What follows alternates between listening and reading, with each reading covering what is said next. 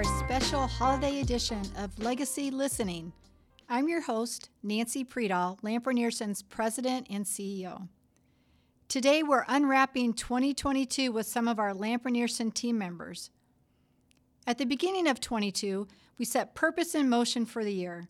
True to its name, this year has been a year of executing our commitments and acting with purpose. As our firm navigated the winding path of 2022, we have been successful through our relentless optimism, resilience, and purposeful determination. Our guests today are Mike McIntosh, Design Group Leader for our Omaha office, Executive Team Member, and Board of Directors member, Senior Landscape Architect and Wetland Specialist Sam Howland, and Organizational Development Lead Kim Shanahan. Welcome, everyone. It was quite a year. Mike, I'm going to ask you the first question that I ask all of our guests to kick off an episode. As you well know, our company's purpose statement is leaving a legacy of enduring improvements to our communities. How does our purpose of leaving a legacy resonate with you? Well, hi, Nancy, and thanks for having me on your podcast. This is my first experience doing a podcast, so this is super cool. Yeah, welcome. We're glad yeah. to have you. Yeah, thank you. So, you know, as a civil engineer, by definition, we design uh, the built environment for everyone to be able to live in, to thrive, to work, to play, and to be safe in. And so, leaving a legacy to me as a civil engineer means providing these great projects for us to be able to meet these goals today, but also having a long term mindset to ensure that these projects can be used and enjoyed by future generations as well. And so, so for me, it's a little bit personal because I'm raising a family in my community that is directly interacting with some of the projects that we're working mm-hmm. on. Um, one example I can give is uh, we're doing projects at our local zoo um, where we go down and use quite a bit, and we get to see the smiles on our kids' faces and the smiles on all the families that are able to use uh, our local zoo. And so I see firsthand the impacts that the built environment has on people, and I want our community to be able to enjoy these projects for a long time into the future. Yeah, I, I'd love it when we were able to go see a project that we worked on, walk it, play in it, experience it. That's one of the things I love about being an engineer. Yeah, my wife gets a little tired of me pointing out the same projects I've worked on over and over and over. I think she knows which ones I've done. yeah, it's still it's still good stuff. I still like to brag. Yeah, it's still good stuff. Right. Kim, what about you? How does our purpose statement of leaving a legacy resonate with you? Oh gosh, when I think about leaving a legacy, to me, that's really all about leaving things better than we found them. Um, we have a really positive impact on the people and the communities we touch, whether that's our employees, our clients, and the public that gets to use our projects that we design. Sam, the same question to you. What does our purpose of leaving a legacy resonate with you?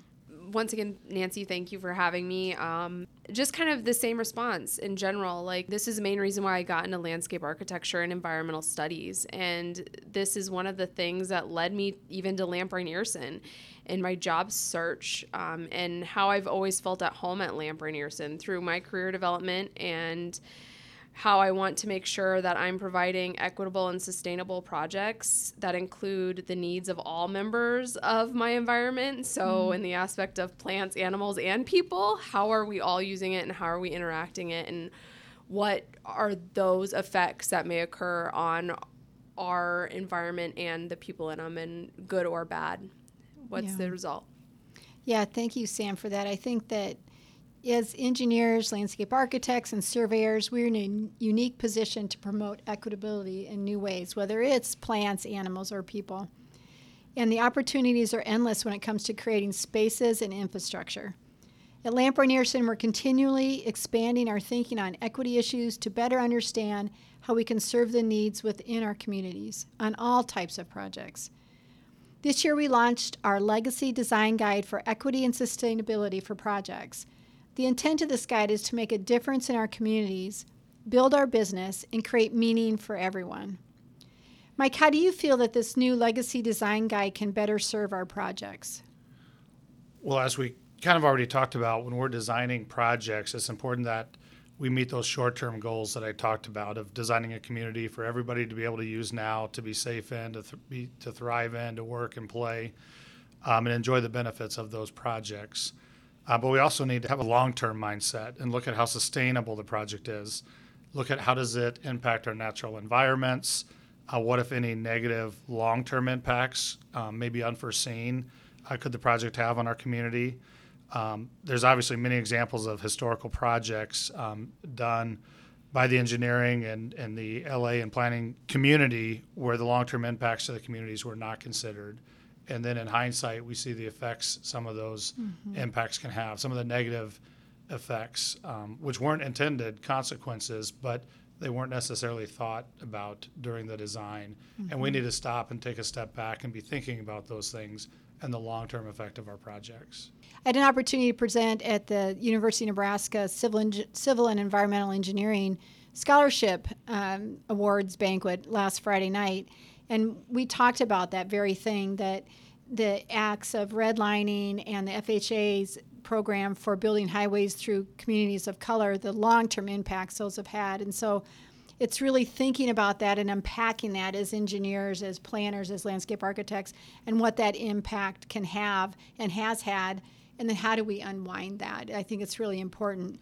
Right. One one national example I can give is just recently with Flint, Michigan, and, and the water crisis. The, the, there was a immediate problem that needed to be solved with the water system, and the design community or, or the designers who did that just looked at the short term. We need to solve this problem today, without thinking about the way they solved that problem created major problems, and we saw the impacts of that decision.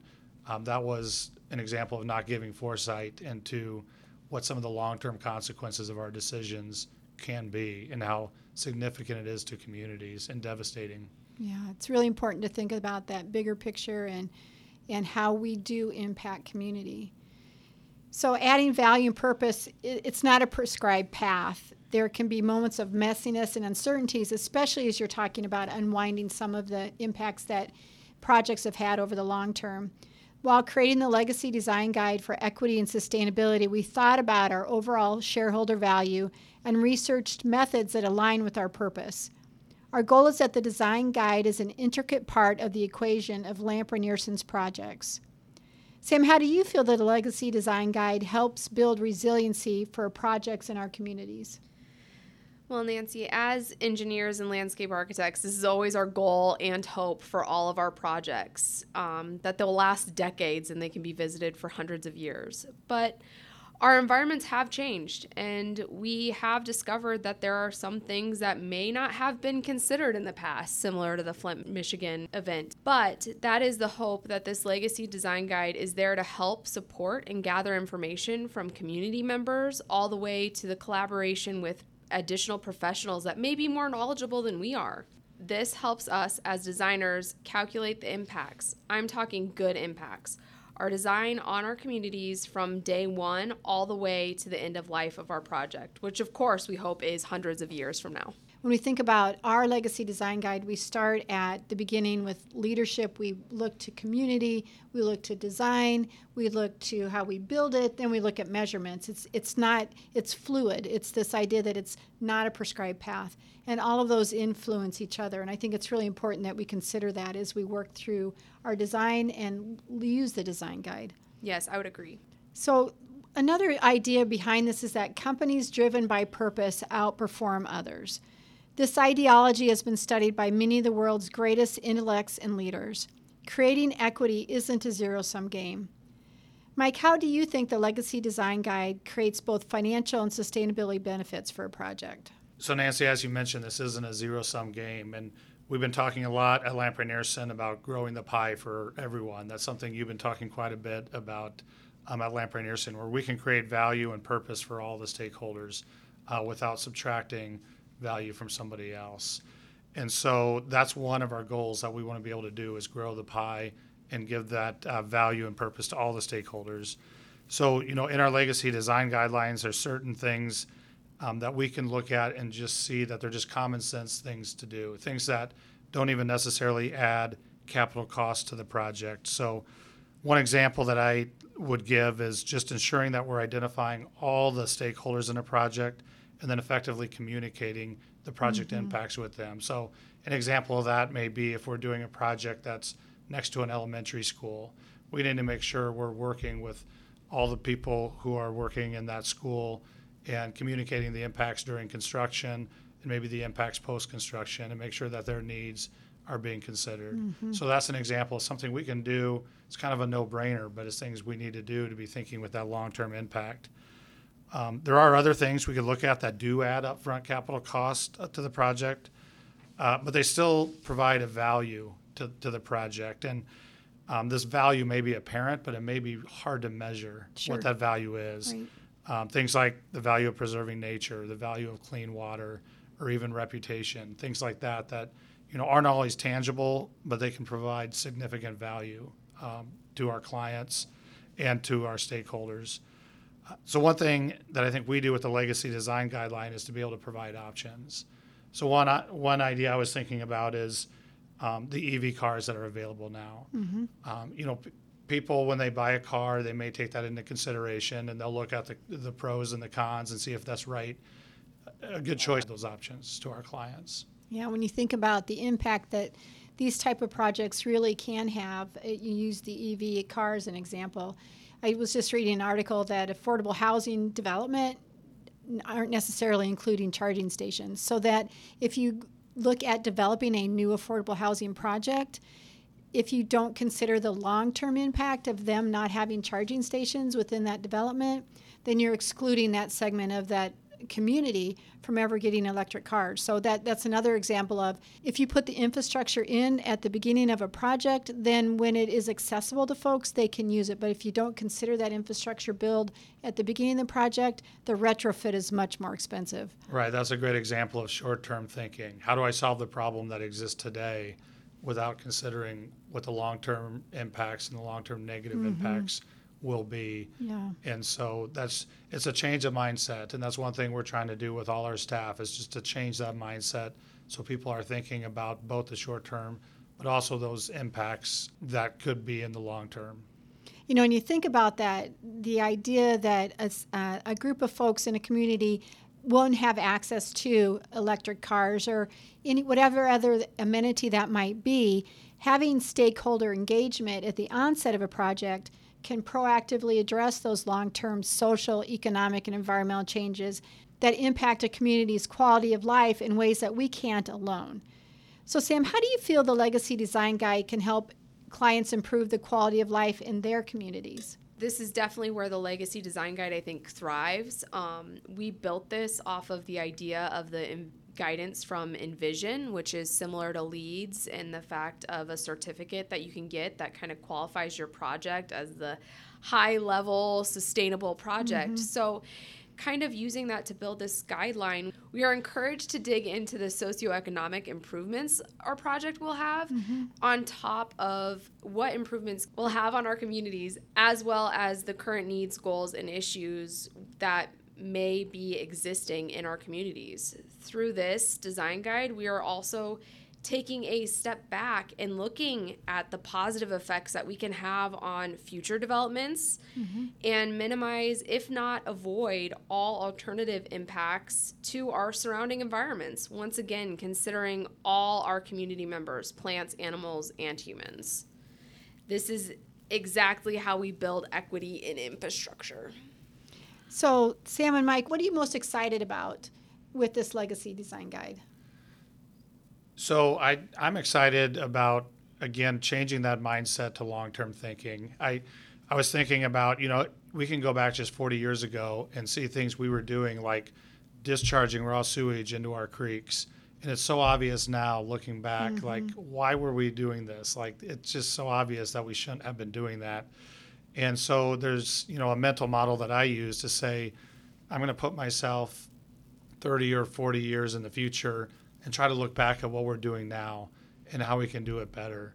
And I think if we can get everybody, you know, into the, the design world to kind of think that way and to have that mm-hmm. mindset, mm-hmm. I think we can really change how the community designs projects. I, I think it, we're not there yet, but I think we can get there. And I think that's really going to create a lot of value. It's going to be equitable. We're going to be able to include, you know, everybody, and and everybody's going to be able to use these projects and thrive um, with the projects that we design. So I'm just excited about you know the the change that we're seeing um, in the in in the design world and seeing that come to fruition. I think we're still kind of at the beginning stages of it, but I, I think we're working our way there, and I'm excited to see where it's going to end up. Yeah, thank you. How about you, Sam? Um, I think I would kind of piggyback off of that. Um, thinking of long term, when we are redeveloping sites, what can we recycle and reuse rather than just put in our waste facilities? Those are starting to build up. We don't have much more room to expand and throw things away at. So, how are we reusing some of these elements that are already there? What can we do with existing roads that may need to move or may need to be updated, using them as crushed gravel below? our infrastructure, things like that. So, thinking of projects holistically on how we are minimizing maybe energy while constructing or how we mm-hmm. are recycling those aspects of those materials. Yeah, thank you. I'm excited for us to be rolling this out and looking at projects and and you both mentioned the envision framework that we we built our legacy design guide. It's it's good design. It's good design principles. It has an opportunity to build, res- build resiliency. It has an opportunity to build equity. It has an opportunity to build sustainability. So I'm excited to see how we take this to the next level at Lamp Rynearson.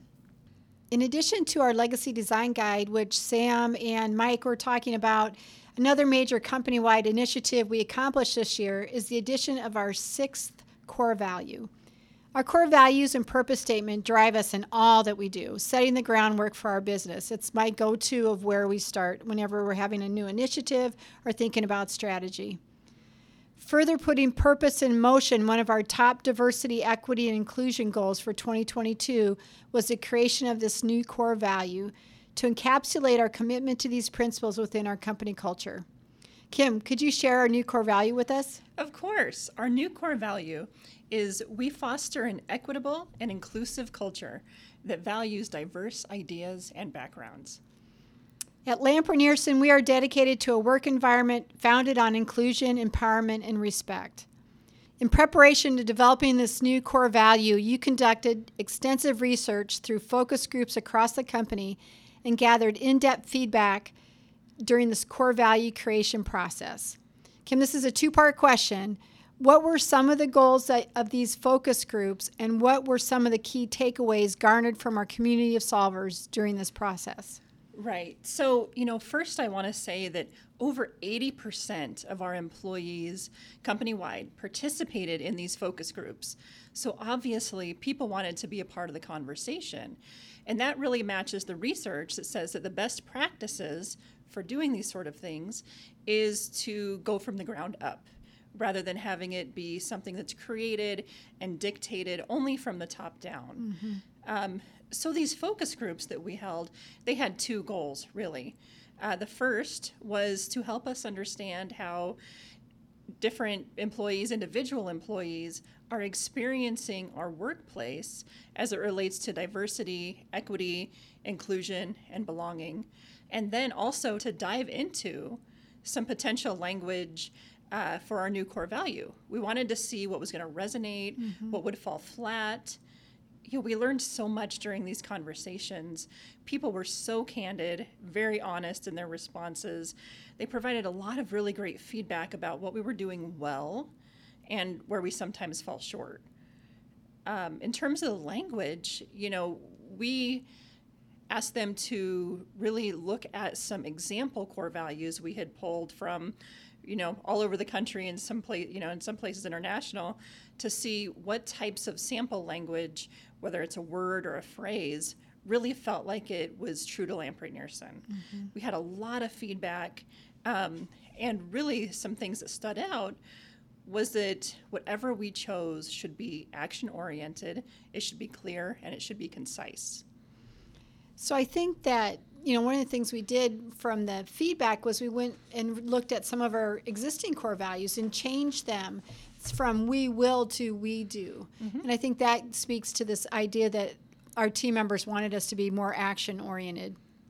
right So during this process, the creation of the new core value was a multi-step journey, and transparency was at the heart of this. It, it needed to be for it to be successful. As you mentioned, it, it needed to not be driven down from the CEO position, but needed to be brought up from all levels of the organization. An important stage involved language crafting workshops that consisted of numerous internal and external Lamp Rynearson voices.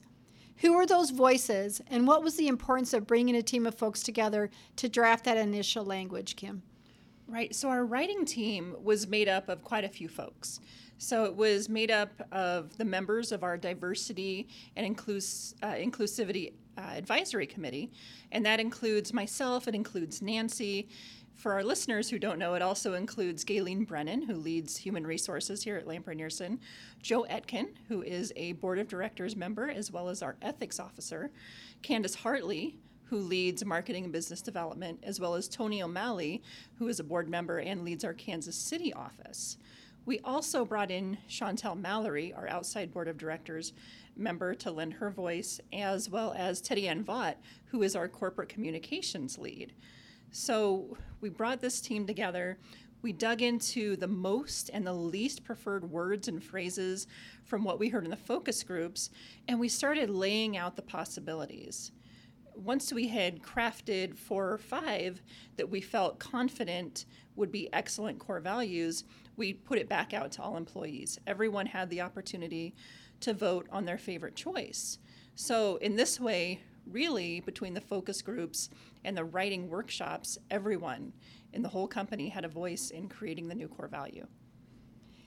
Why do you think it's so important that we threw the core values back out to the team and let folks vote on them? you know, just that same thought that the process could not be top down. Mm-hmm. Um, and so we wanted to make sure that we were transparent and truly inclusive. You know, if this core value is supposed to cover diversity, inclusion, equity, belonging, um, it seemed only right to make sure that every step in the process was as inclusive as it could be. Well, we have a legacy of servant leadership and project management expertise our dynamic people truly make our firm remarkable and drive our business. Inclusion, diversity, and equity are cornerstones of our culture. By embracing all perspectives, we collaborate to create positive and lasting progress. Kim, how do you feel the new core value will expand our legacy as a company? Well, Nancy, you really you just nailed it. Lamp Rynearson's greatest asset is our people. And by creating this core value, we're really cementing our intention of the kind of a workplace that we want to be for all of our staff. Well, I, I, appreciate all the work that you put into helping to create our new core value, Kim, and the way you brought our whole team together. So thank you for that. And that's a wrap for today. That's all the time we have. Thank you for tuning in to the Legacy Listening Podcast with your host, Nancy Pridal, as we unwrapped 2022. Throughout the year, we have moved forward on company wide initiatives and created meaningful growth. Let us carry on in the spirit of goodwill and commitment to our continued success into the new year. I'd like to once again thank all of our guests for joining us today. It was a pleasure and honor to have you with us. To our listeners, we hope you enjoyed today's episode. Like, share, and tune in next quarter as we continue.